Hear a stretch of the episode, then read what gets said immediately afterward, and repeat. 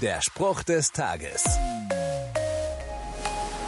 Manche Menschen wollen ja immer alles alleine machen. Sie sind der Meinung, keine Hilfe zu brauchen.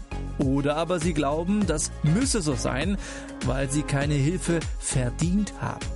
Wie dem auch sei, günstig ist beides nicht. Das steht schon in der Bibel, dem Buch für alle Lebenslagen.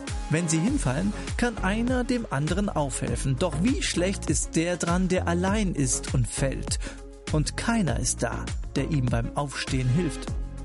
Wenn du das Gefühl hast, immer alles alleine machen zu müssen, hinterfrage dich. Vielleicht gibt es Hilfe, die du nicht zulässt? Der Spruch des Tages steht in der Bibel. Bibellesen auf bibleserver.com.